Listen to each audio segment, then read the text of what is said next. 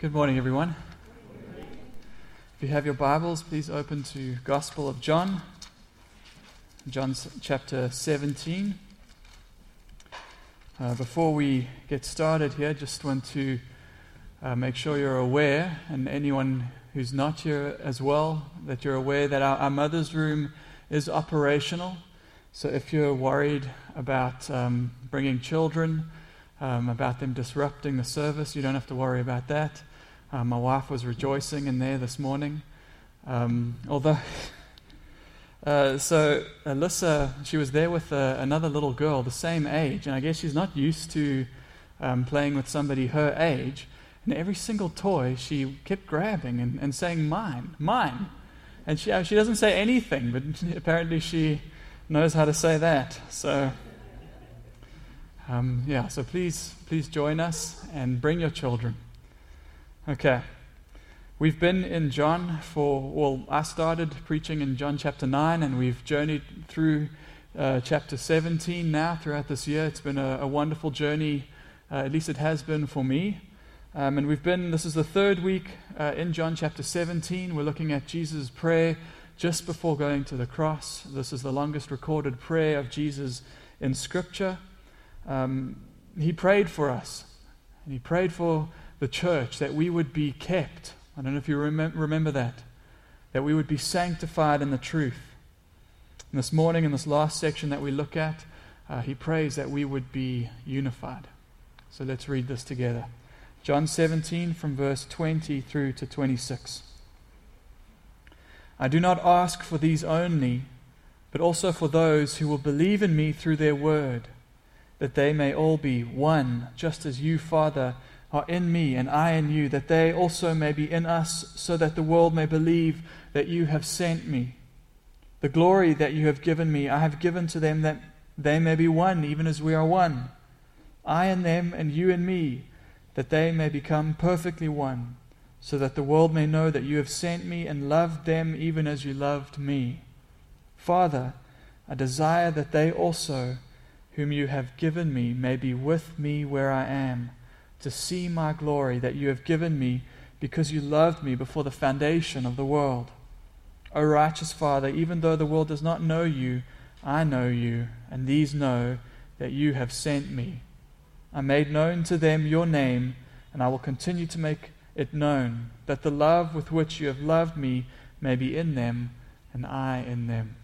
Let's pray together. Lord God, we come together, Lord, and, and we just thank you for your word. We thank you for what it does in the life of the church. We believe in the power of your word to build your church. We pray that you would do that, Father. We pray that you would build us up in unity today. And That you would start something in people's lives, Lord. A work of reconciliation wherever that need be. We ask in Jesus' name. Amen in uh, Dwight Pentecost's commentary on the, the book of Philippians, he tells a story of a, a church in Dallas, Texas that split. And it was quite a, a nasty affair. Um, they eventually, there were two factions within the church, and they were fighting over rights uh, for the church property. It went to court, and apparently went even as far as the state supreme court. Uh, there, the court decided that it was something that the de- denomination needed to weigh in on and decide. Uh, but while this was going on, a reporter started digging around to try and get to the bottom of the, the problem and how this split began. And he, he reported in a newspaper, uh, f- he found that uh, the beginning of the fight happened at a, a church dinner. The church was having a dinner. Um, they were waiting in line. An elder was waiting in line. There was a youngster in front of the elder. The youngster was served a, a, portion of food, and the elder was served a portion of food that was a little bit less than that youngster. And the elder was not happy about that.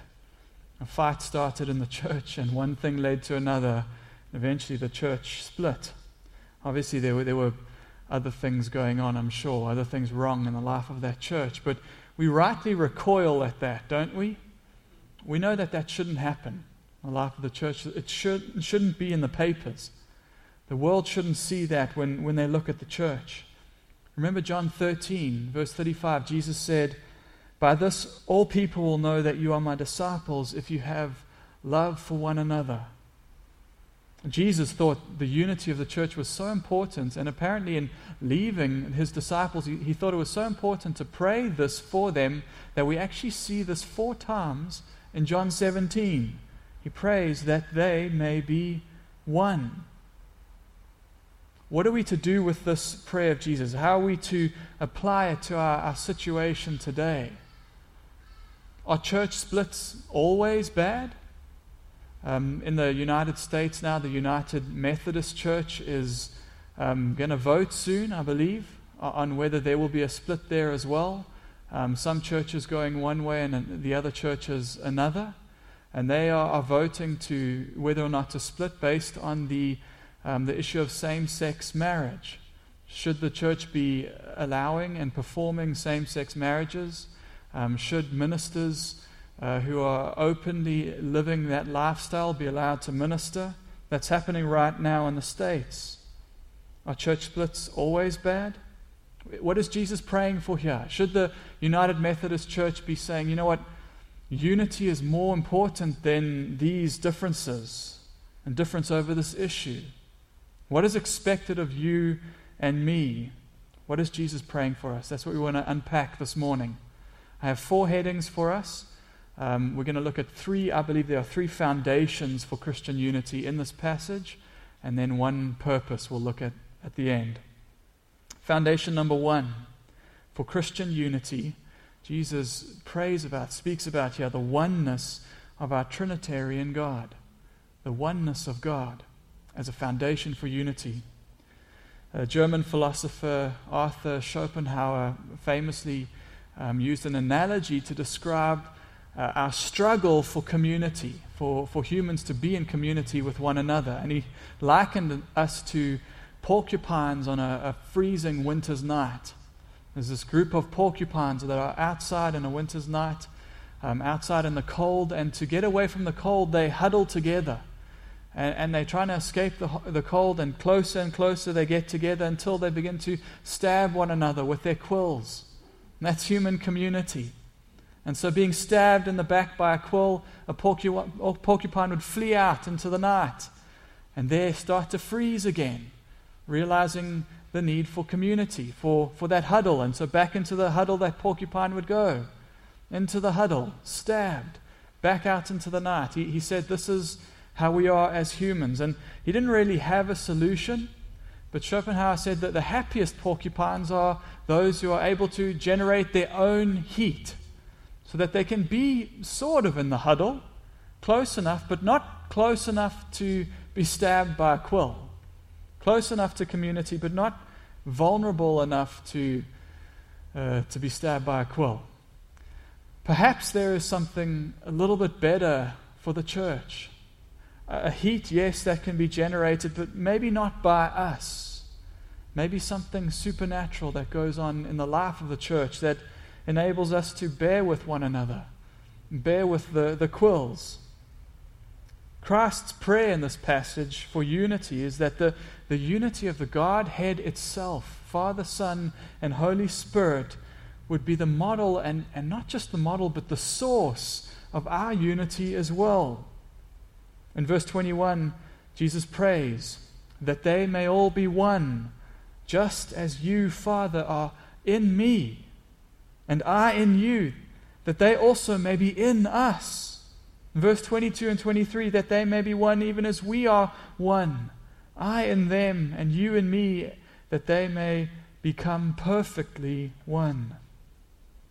Wherever you go into the world, to a group of people, into a community, there are things that tend to divide. There are many things that we divide over issues of age and race, language, uh, personality, socio-economic standing, uh, preference, politics we've seen a lot of recently. In the church, what is it that unites us? What is it that unites every true believer in Jesus Christ? We are all indwelt by the Holy Spirit. The living God lives in us.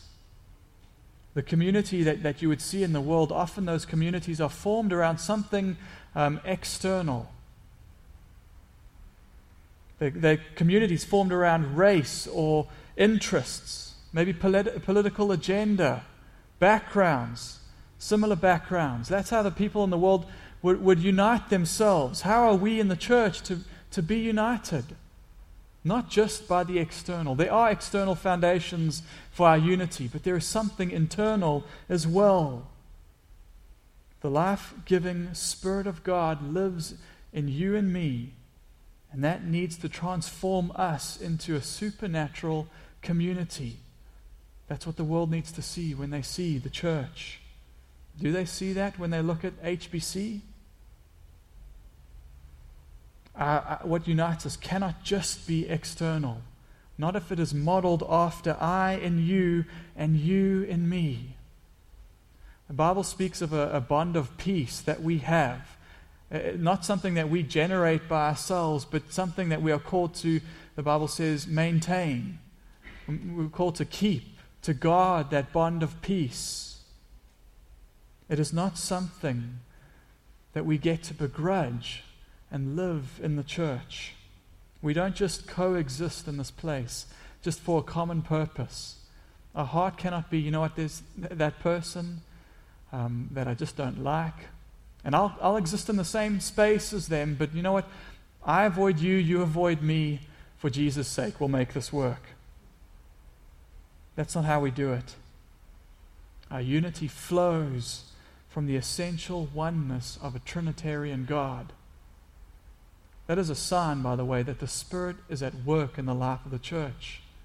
A unity, a spirit of unity that pervades, that shapes the way that we speak to one another, what we do, that shapes our attitudes and our hearts. How do you know if you're a spirit filled church? Miraculous signs? No. Love, joy, peace, patience, kindness, goodness, faithfulness, gentleness, self control. It's the, the fruit of the Spirit at work amongst us. We don't just coexist here, we press in to one another to love, in service, to bless, to shepherd, to correct, to care for one another. David Strain comments on this passage. He says, Jesus here is calling for a unity of the heart, a whole souled unity that presses toward one another, that aspires to grow closer and closer until it mirrors as closely as redeemed creatures and sinners can the profound unity of the Father and the Son in the Holy Spirit in blessed in the blessed Trinity. This ought to be a little bit scary to us, what Jesus is praying here. Because he prays for unity, but that prayer is simultaneously a prayer, actually, that we would remain in God. Says that they would be in us. There is a connection between division in the church and a sense of spiritual distance from God. So, but before I continue, I want to take an opportunity just to ask you today. To ask you today does something need to change in your heart for a spirit of unity to prevail in the life of this church? Is there something in your heart that would block unity today? Prejudice, perhaps, racism, a spirit of, of unforgiveness. Is there somebody that you are avoiding in this church? I love the, the picture that Jesus paints of the church in the Gospel of Matthew. So, in two passages, he speaks about how we are to relate to one another. In Matthew 5 23 and 24, Jesus says, If you are offering your gift at the altar and there remember that your brother has something against you, leave your gift there before the altar and go. First be reconciled to your brother and then come and offer your gift. If you've sinned against somebody, go and make it right. And maybe you're saying, Yes, preach. I'm waiting. I'm waiting for that person to come to me, to seek forgiveness. Well, in Matthew 18 15, Jesus says, If your brother sins against you, go and tell him his fault between you and him alone, not to everyone else. If he listens to you, you have gained your brother. The, the picture that Jesus paints of unity in the churches of people who are running toward one another all the time to forgive and to seek forgiveness. That's how we do it. That's how we operate as children of God. We cannot let pride destroy Christian unity in the church. We need to be unified. I think, especially at this time, that's what the world needs from us. What do you need to do today? Do you need to pick up the phone and call somebody?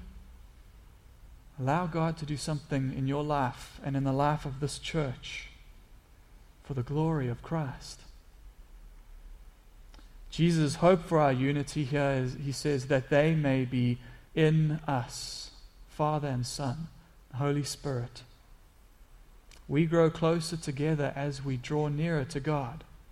It's the truth about our unity.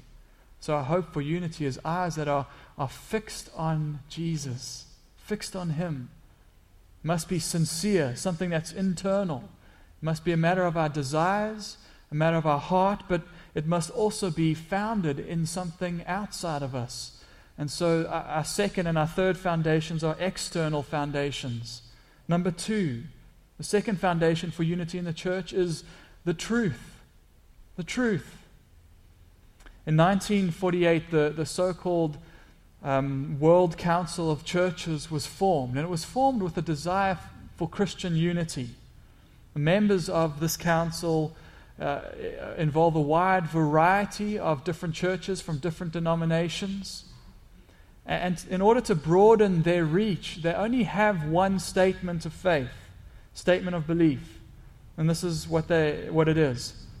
The World Council of Churches is a fellowship of churches which confess Jesus Christ as God and Savior according to the Scriptures, and therefore seek to fulfill together their common calling to the glory of one God. Father, Son, and Holy Spirit. Now, that is a good statement, but is it enough by itself? Is the answer to our, our unity that we would find the, the lowest common theological denominator and as, so as to include as many different beliefs as possible? Is that how we build unity? The, this passage has become the proof text for those, for example, who call for a breaking down of all denominational differences or, or differences over theological disunity. Uh, just in the last couple of weeks, I saw it used in that way. I, I have friends in, in, Johannesburg who are part of um, the Baptist Northern Association, which is an arm of the, the Baptist Union of South Africa. There's been a lot of turmoil in the Baptist Union over the last few years. Um, so a few years ago, they, they noticed a couple of, you know, perhaps holes in their statement of faith, things in, a, in our modern context that need to be clarified a little bit more. And so a committee was formed to, um, to look into plugging those holes. And so they came up with a statement of faith that was stronger on certain issues, and one of those issues has unfortunately become contentious around one word the word inerrancy. Inerrancy of Scripture which, by the way, is a hill that we would die on in this church. And so um, the, the, the, statement of faith went before the, the union and it was voted upon whether they would accept that or not, and it was, it was blocked at the union because it would exclude few too many churches in the union.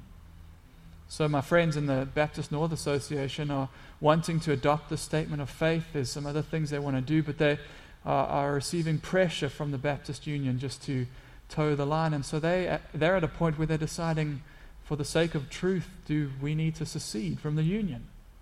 Another split. But is the answer to unity that we would find that lowest common theological denominator? A, a common message in the, the evangelical world today is that it's not doctrine that really matters, but love, unity. Maybe you've heard doctrine divides, love unites. Have you ever heard that? What does this passage teach? There's a golden thread throughout John 17, and that's the truth revelation. In verse 11, Jesus says, Keep them in your name that they may be one. In other words, keep them in line with who you are as God. Keep them in line with revelation. And that's how they are unified. Verse 17 Sanctify them in truth. Your word is truth. So when Jesus prays that we may be one, it's not that we would, He's not calling for us to break down denominations. We, we, it, there is bearing, certainly, on how we interact with people from other denominations, and there is definitely a tie that unites all true believers in Jesus Christ. We believe in that strongly. We do need to be careful about tribalism. We need to be careful to love and to show grace. But Jesus' prayer isn't about breaking down denominations in this passage. It's not about downplaying theological issues, issues that might divide. In fact, the opposite is true. This is a call for true unity to be maintained by upholding what is true, by upholding the truth. In verse 20, Jesus says, I do not ask for these only, but also for for those who will believe in me through their word. He's talking about the disciples, that they may be one. We believe through the apostolic word. He points to the word of the apostles as a foundation for unity. So, John uh, Stott highlights this from this passage. He says, The unity Jesus prays for here is not only a unity among present believers, but a unity with the apostolic church and its teaching. It is first and foremost a prayer that there may be historical continuity between the church of the first century and the church of subsequent centuries. That the church's faith may not change but remain recognizably the same. That the church of every age may merit the title apostolic because it is loyal to the teaching of the apostles. Unity cannot be built on the absence of truth, is the point I'm trying to make. Rather, it is established as we uphold the truth. It is established as we take our eyes off of ourself, ourselves, even taking our eyes off of predominantly one another, fixing our eyes to Jesus Christ. That's how we're going to build unity in the church. And so, the third foundation that we see in this passage is the glory of Jesus Christ. Look at verse 22. The glory that you have given me, I have given to them, that they may be one, even as we are one. What is the glory that Jesus is speaking of here? He prayed about it in the first five verses. You remember?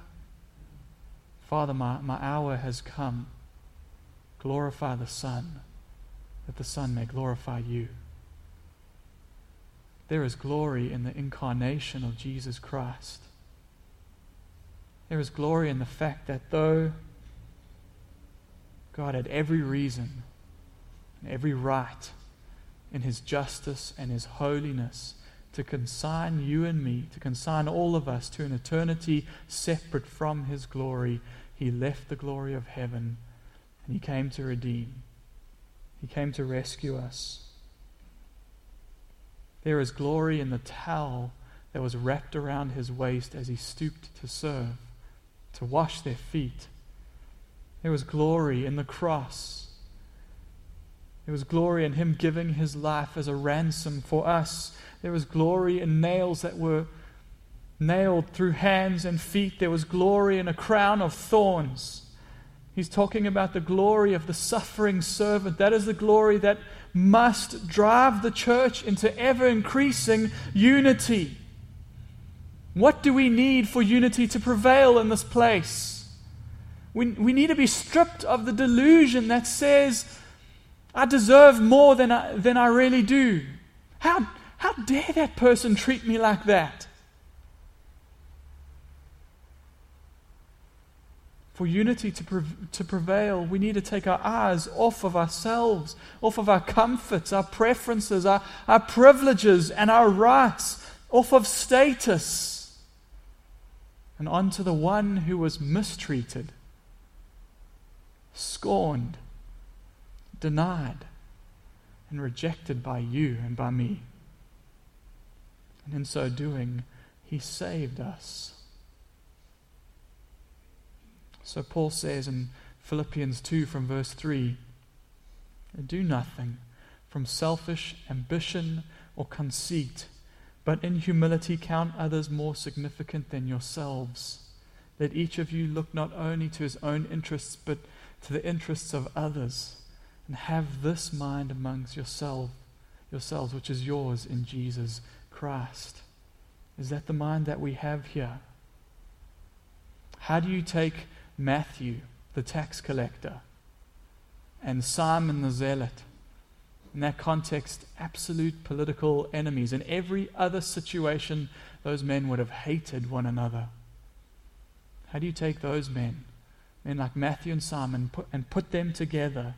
And instead of striving with one another, they strive for one another in love and in unity.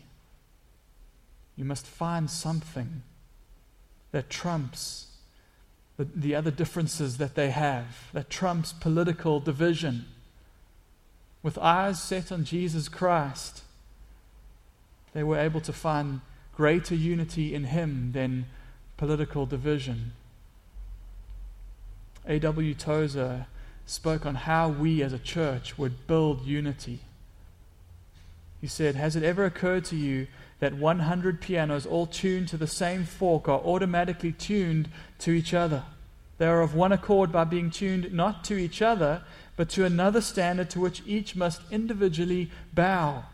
So 100 worshippers met together, each one looking away to Christ are in heart nearer to each other than they could possibly be were they to become unity conscious and turn their eyes away from God to strive for closer fellowship.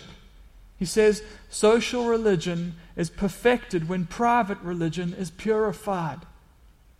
Are your eyes fixed on Jesus Christ? We have grounds for unity in the glory that we have seen and what He has done for us. But what of the glory that we have yet to see? Look at verse 24. Father, I, I, desire that they also, whom you have given me, may be with me where I am, to see my glory that you have given me because you loved me before the foundation of the world. What is it that gives joy to your Christian obedience? that makes you joyful in obeying in all things, including having the strength to forgive somebody who's wronged you, or peace to turn the other cheek, or patience for kindness even in division. Our obedience is driven firstly by what we've seen in the glory of Jesus Christ, but also by what we long still to see, is it not? Think with me for a minute. What do you look forward to in heaven? What is heaven going to be like? What is the joy for you there? What is the glory that you long for? The perfection of kingdom? That's certainly true. Jesus taking everything that you see that is wrong and broken and messed up in the world and fixing it and making it right do you long to see loved ones who have made that journey before you? I, I do. What about the beauty of what He's going to do in recreation, a new heavens and a new earth? I don't know if there will be. Uh, I hope there will be. I hope there'll still be FIFA World Cup soccer when we're in heaven. The beautiful game made more beautiful. All of those things are, are things that we maybe hope for in heaven, but they are not the locus of our joy, are they? Anything that we enjoy there will be mediated through our joy in Him. Anything that shines bright in heaven only shines because it basks in His glory. Heaven needs no sun or moon, John says in the book of Revelation, because the glory of God gives it light, and the Lamb is its lamp. One of my favorite lines from any hymn is the, the one verse from Emmanuel's Land. The bride eyes not her garment, but her dear bridegroom's face. I will not gaze at glory, but on my King of grace, not at the crown he giveth, but on his pierced hand. The Lamb is all the glory of Emmanuel's land. There will be a day when the desire of Christ in this passage becomes the reality of our lives, when we will stand before Him and we will see Him. He will embrace us and welcome us to Himself. He says, I desire that they would be with me where I am to see my glory. Can you believe? Can you comprehend that the holy and pure, righteous King of all glory would say and ask this about you? Can you believe that he'd say, Father, you've given them to me? They're precious to me. Bring them home to me. Knowing what you know about yourself, knowing what you know about your heart of sin.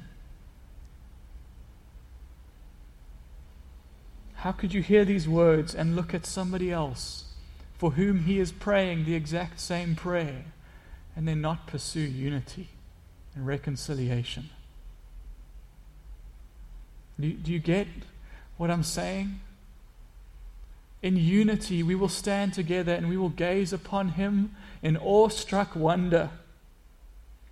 And when you look forward to that and remember that that is your desti- destiny, it, it has to transform your heart. It's got to transform the way that you live. It's got to be evident to the world. So, finally, the result of our unity Jesus speaks of here is mission. Mission. There are many, many beautiful places, I believe, in this country, and I've only had the, the privilege of seeing a, a small handful of them.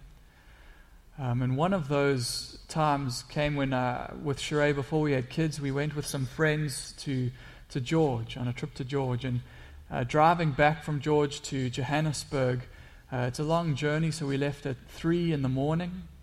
Uh, we drove up o- Outeniqua Pass, which unfortunately it was too dark for me to really experience, but we got to, to the outskirts of the Karoo as the sun was rising. It was one of the most beautiful things I've ever seen in my entire life. The sun rising above the Karoo. It was so wonderful, but everyone else in the car was sleeping and I was enjoying it by myself. And so I began to, um, ooh, ah, try louder and louder for somebody to wake up so I could share it with them. When you see something glorious, you, you want to share it, don't you? We sing a song here called Holy Spirit, Living Breath of God, and one of the verses goes like this Holy Spirit, from creation's birth, giving life to all that God has made. Show your power once again on earth. Cause your church to hunger for your ways. Let the fragrance of our prayers arise. Lead us on the road of sacrifice, that in unity the face of Christ will be clear for all the world to see. How is the world going to see the glory of Jesus Christ? Well, one of the ways the way that Jesus is praying for today is through the unity of the church. Thomas Manton said, Divisions in the church breed atheism in the world. And the opposite is true as well. In a world fraught with division, supernatural unity in the church will ripple out with evangelistic purpose. Look at verse 21. He says, That they may be one, all may be one just as you, Father, are in me and I in you, that they also may be in us, so that the world may believe that you have sent me. Verse 23 that they may be perfectly one, so that the world may know that you sent me and loved them even as you loved me. Jesus is saying when the world observes real unity in the church, they come to two conclusions. Some of them that Jesus is who he says he is, first of all. And secondly, that there, there, there's something going on there. There's a supernatural love that must be operative amongst these people. There is no other explanation. That's what happens when real unity is on display in the Church of Jesus Christ. Francis Schaeffer said uh, on, on, I think, this passage, or maybe on John 13, and this is something that is sobering, should be sobering for us. In the midst of the world, he says, in the midst of our present culture, Jesus is giving a right to the world. Upon his authority, he gives the world the right to judge whether you and I are born again Christians on the basis of our observable love towards all Christians. That's pretty frightening. Jesus turns to the world and says, I have something to say to you. On the basis of my authority, I give you a right. You may judge whether or not an individual is a Christian on the basis of the love they show to all true Christians. How will the world know that we are his disciples? We love one another. And how awesome is this line? He says, They will know, the world will know that you love them as you love the Son. I can't wrap my mind around that. Look around you today. Look at the terrible sinners all around you. Now look at yourself, the worst of the lot. The Father loves us. He loves his children as he loved the only begotten Son. This passage, he's saying, Jesus is saying, You've given them to me. We are precious to him, belong to him, blood bought by him. If you've come to believe in him and trusted him alone for salvation. But the love of Jesus Christ, when that is at work in your life, it must transform you. How can you be loved by this love and it not transform? Verse 25 and 26 O righteous Father, even though the world does not know you, I know you, and these know that you have sent me. I made known to them your name, and I will continue to make it known, that the love with which you have loved me may be in them, and I in them. D.A. Carson points out, he says, the crucial point here is that this text does not simply make these followers of of Christ the objects of God's love, but promises that they will be so transformed as God is continually made known to them that God's own love for His Son will become their love. The love with which they learn to love is nothing less than the love among the persons of the Godhead. So, as we together, through Spirit and through the Word, are beholding beholding the glory of God and the face of Jesus Christ, Paul says it transforms us from one degree of glory to another. It must change the way that we interact with one another, certainly. His love more and more must fill our lives and overflow to the praise of Christ in the world. The outpouring and the experience of Trinitarian love that then reproduces itself in the lives of believers reminds the world of the unity that it can't find, can't seem to find, a unity that we all crave. May our unity not be dependent upon our own strength. May it be something supernatural from a transformation of love. I was listening to a, a sermon by T.J. Timms on this, this passage and I learned something um, new that was I found very interesting. I don't know if you're aware, but the, the planet Neptune, we didn't discover it by observation. We didn't uh, discover it first because we saw it. Uh, we discovered it through mathematics. In the 1840s, before it was possible to, to look close enough, uh, mathematicians uh, were, were, were looking at the orbit of Uranus and they noticed irregularities in that orbit. And through mathematics, they determined that there must be something else there disrupting that orbit, something the size of a planet. When they, we eventually plugged that mathematics into a telescope to look in that location, to within one degree of accuracy, we found the planet Neptune. It was a mathematical certainty before anybody could ever see it. So T.J. Timms says of this, he says, In just the same way, people become certain that Jesus is alive, that he was sent into the world, and that he is on the move today by the orbit of our love together. How it changes our community, how we're out of step with and unexplainable by anything in this world. Is that the testimony of Hillcrest Baptist Church? 2020 has made cold porcupines of this world.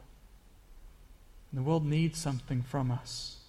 We are called to give testimony to the truth that Jesus is Lord, that He is reigning, and that His love is real among the people of God. The world needs from us brave, sacrificial, selfless love. May Christ's prayer for the church be effectual in our church as well. Let's pray. Jesus, we just we come before you and we, we just ask this prayer. This prayer that you prayed for us, we ask it again. Would you make us unified? Would you help us to hold strongly to the truth, the revelation that we have received about who you are? Would you help us that our eyes would be fixed upon you, not upon ourselves and upon petty hurts or even big hurts, Lord? Give us a spirit of forgiveness and reconciliation. I pray, Holy Spirit, that you would, that you would begin a work today where it is needed, a work of reconciliation in people's hearts. I pray that you would bring conviction, that when we leave from here as a church, we would be a people running towards one another for reconciliation. Build this church, we pray as we are unified in you. Amen.